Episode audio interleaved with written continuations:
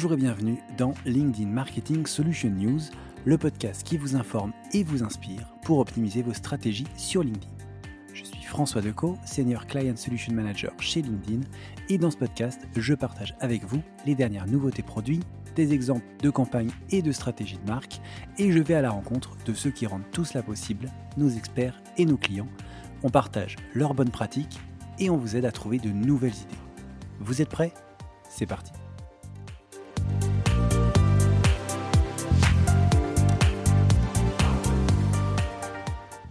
Eh bonjour et bienvenue dans LinkedIn Marketing Solution News, le podcast pour optimiser vos stratégies euh, marketing sur LinkedIn.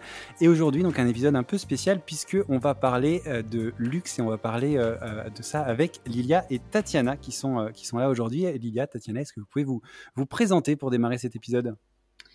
Bien sûr. bonjour à tous. Donc, je m'appelle Lilia. Je suis Client Solution Manager. Et mon rôle est d'accompagner les clients dans leur stratégie digitale sur LinkedIn. Euh, donc j'ai la chance de travailler avec différents annonceurs de, du luxe, donc notamment euh, Chanel, LVMH, Patek Philippe euh, et d'autres.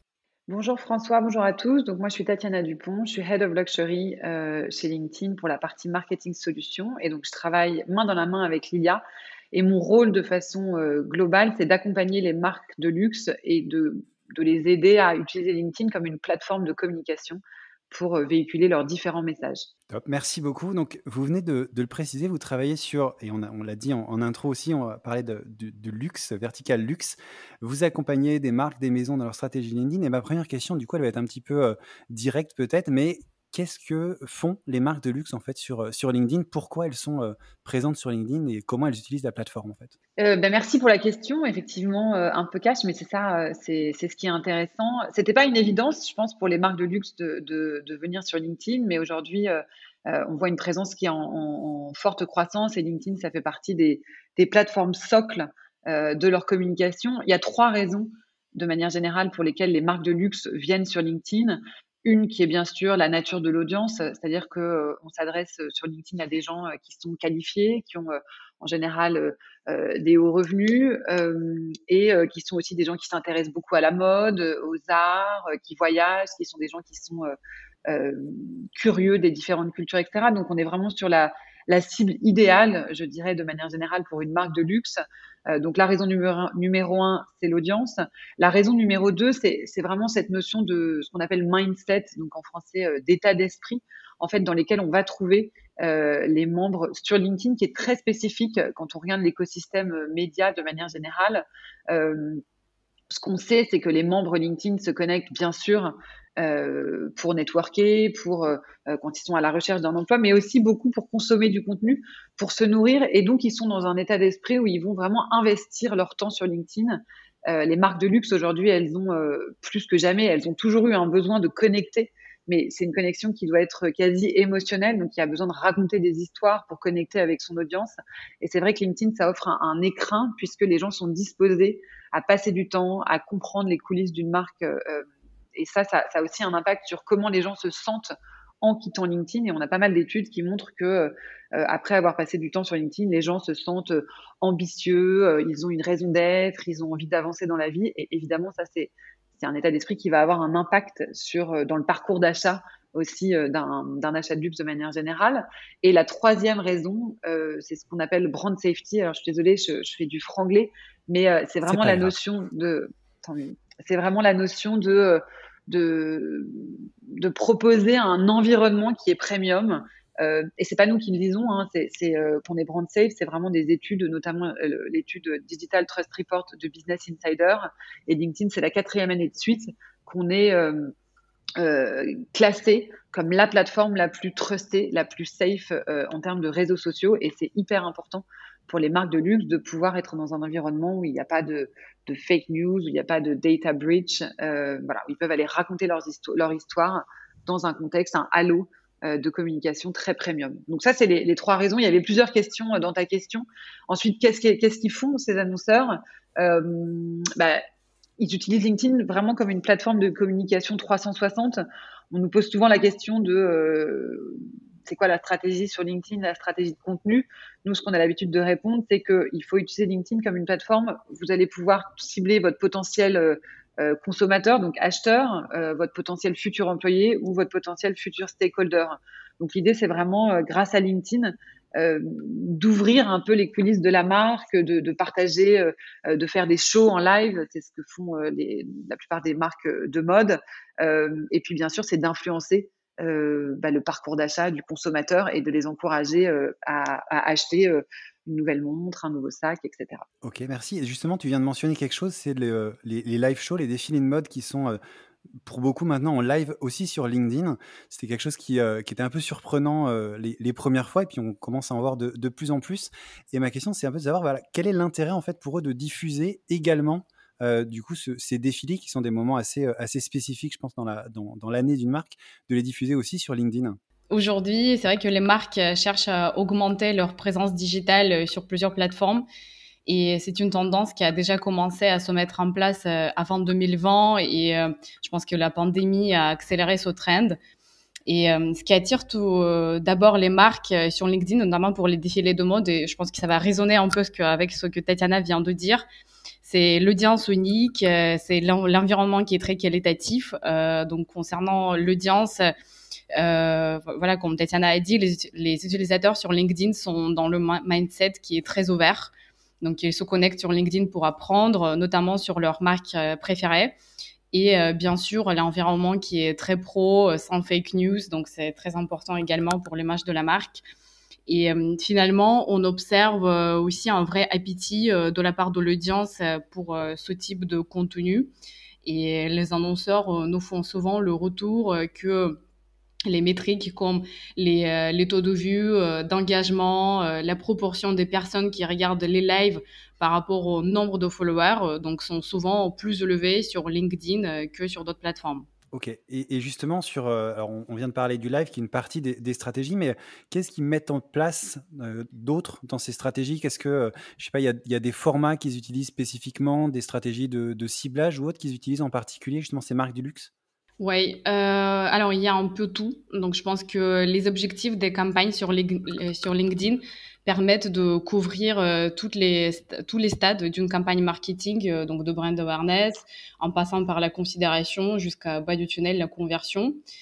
donc pour les objectifs de brand awareness, les annonceurs de luxe sur LinkedIn activent beaucoup le format vidéo donc, par exemple, euh, les campagnes de promotion de, défilés de mode, justement pour diffuser un teaser avant le show ou un highlight après le show. Donc, les marques comme Chanel ou Dior euh, le font régulièrement. Euh, pour les campagnes de considération, donc il y a souvent le format carousel, ça peut être une image classique également. Et euh, finalement, pour les campagnes de conversion, il y a le format Message Ads ou Conversation Ads qui marche très bien. Un autre point, donc les annonceurs du, de luxe activent également donc leur base de données CRM pour comprendre le profil de leurs clients euh, à travers les critères LinkedIn euh, comme le nom d'entreprise, l'industrie, le titre, la seniorité, etc. Et euh, plusieurs marques de luxe ne font pas de vente online. Donc, euh, ce type de données peut être vraiment euh, plein d'insights pour, pour l'annonceur. Et ensuite, ils utilisent ces données pour nourrir leur stratégie sur LinkedIn et construire des nouveaux ciblages. Et la dernière partie, c'est la mesure.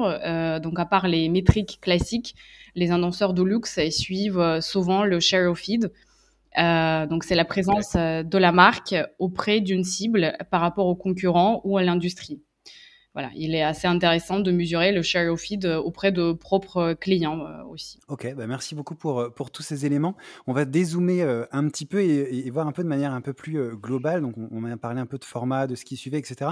Et quelles sont en fait les tendances que vous, vous voyez sur ce secteur et, les sujets en fait justement qui vont, qui vont être abordés par ces marques, ces marques de luxe sur LinkedIn? Quels sont les, les sujets qui reviennent le plus peut-être? Oui, c'est c'est une très bonne question. Je pense que comme beaucoup d'industries, la crise de, enfin, de la l'année 2020 euh, a fini, ou en tout cas a boosté des changements qui étaient déjà initiés. Et je pense que de manière générale, ce qu'on voit et, ce qu'on lit beaucoup sur l'industrie du luxe, c'est qu'il y a une, vraie prise de conscience, non seulement que euh, bah, les consommateurs de demain, ce sont des consommateurs donc évidemment plus jeunes, que d'ici 2025, euh, donc c'est maintenant demain, il y aura 50% des, des clients du luxe qui seront les fameuses générations Z et les millennials, et que ce sont des gens qui ont des attentes différentes en fait et qui ont une façon de consommer différente ils sont très très au courant de ce qui se passe dans les marques. Il y a une vraie prise de conscience des de la responsabilité de ces marques, notamment. C'est surtout vrai aussi, je dirais, pour euh, l'industrie de la mode, euh, on sait que l'industrie textile, c'est une industrie qui est très polluante. Je, crois, si je me trompe pas, que c'est la, deuxième industrie la plus polluante au monde. Et donc, il y a, y, y a, un besoin de responsabilité euh, pour toutes ces marques. Et c'est vrai que, bien sûr, ça a un impact sur leur communication également, puisque euh, bah, l'idée, c'est de faire et de, de communiquer. Mais c'est plus que de communiquer. Pendant un moment, ça a été peut-être un petit peu voilà, on, communiquait beaucoup, autour de ça. Aujourd'hui, on veut des preuves. Euh, donc ça, je pense que c'est un, gros changement euh, pour l'industrie du luxe. Et puis après, il y a toujours euh, l'équilibre, mais ce que je trouve passionnant justement dans cette industrie entre bah, l'authenticité, l'héritage, les métiers d'art, etc., et la modernité, l'innovation. comment est-ce qu'on arrive à trouver un terrain d'entente entre ces, deux terrains, enfin ces, deux aspects de l'industrie, du luxe de manière générale. Et du coup, comment est-ce que ça, ça se ressent sur LinkedIn? Euh, voilà, Lilia vous a parlé des différentes stratégies euh, qu'on met en place avec les marques de luxe, mais c'est vrai que d'un point de vue thought leadership, d'un point de vue influence, on, a, on a beaucoup de conversations avec les marques aujourd'hui de comment est-ce qu'on peut utiliser une plateforme comme LinkedIn pour vraiment avoir une stratégie intelligente et auprès de leaders d'opinion sur quels sont quels sont vraiment les engagements qui sont pris par les marques pour être une marque responsable aujourd'hui. Ok, parfait, merci beaucoup. Et enfin, pour, euh, pour terminer, je pense que ça va faire euh, un peu écho aussi à ce que, à ce que tu viens de dire, à ce que vous avez dit en général. C'est une question un peu plus euh, personnelle peut-être. En fait, je me demandais si vous aviez des, des exemples, des, des best cases, on va dire, de, de campagnes ou de prises de parole, en tout cas, qui vous ont marqué, qui vous ont inspiré, des, choses que vous avez vues de, de, ces annonceurs, de ces marques, de ces maisons, euh, que vous aimeriez voilà, partager, euh, des, choses qui vous ont particulièrement plu? Oui, il y a beaucoup d'exemples. Moi, je pense que je suis hyper euh, touchée par les communications de Dior dernièrement. Je trouve qu'ils ont, ils ont, ils ont mis en place toute une série d'événements, de conversations avec des femmes. Ils mettent vraiment l'égalité homme-femme en haut de toute leur communication. Il y a une vraie notion de diversité, d'inclusion. Et donc, il y a beaucoup de choses qui sont faites autour de ça.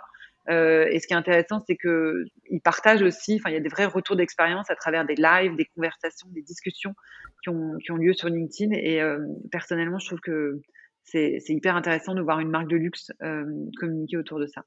alors, je suis assez fan de campagne Chanel. Euh, donc surtout les campagnes où ils mettent en avant voilà la, la, mode, les défilés de mode. Donc, ils, assez souvent, euh, ils suppriment euh, leur euh, défilé qu'ils diffusent sur LinkedIn et ensuite, ils remettent les, les vidéos quasi entières.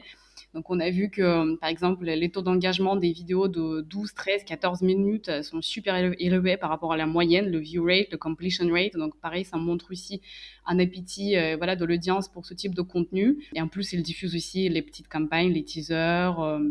Donc c'est difficile de mettre en avant une seule campagne, donc c'est plutôt l'ensemble de leur, de leur stratégie. Pour l'ensemble de leur œuvre, on va dire. Oui.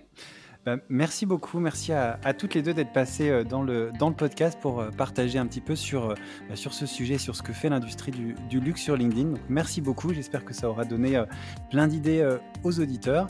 Et donc je dis bah, sûrement à, à, très bientôt pour continuer de regarder un peu ce qui se passe du côté du luxe. Merci beaucoup François, à bientôt. Merci d'avoir écouté cet épisode jusqu'au bout. N'hésitez pas à le partager à vos collègues et à votre réseau et à échanger avec vos contacts LinkedIn si cela vous a inspiré. Bonne continuation et à très bientôt pour un nouvel épisode.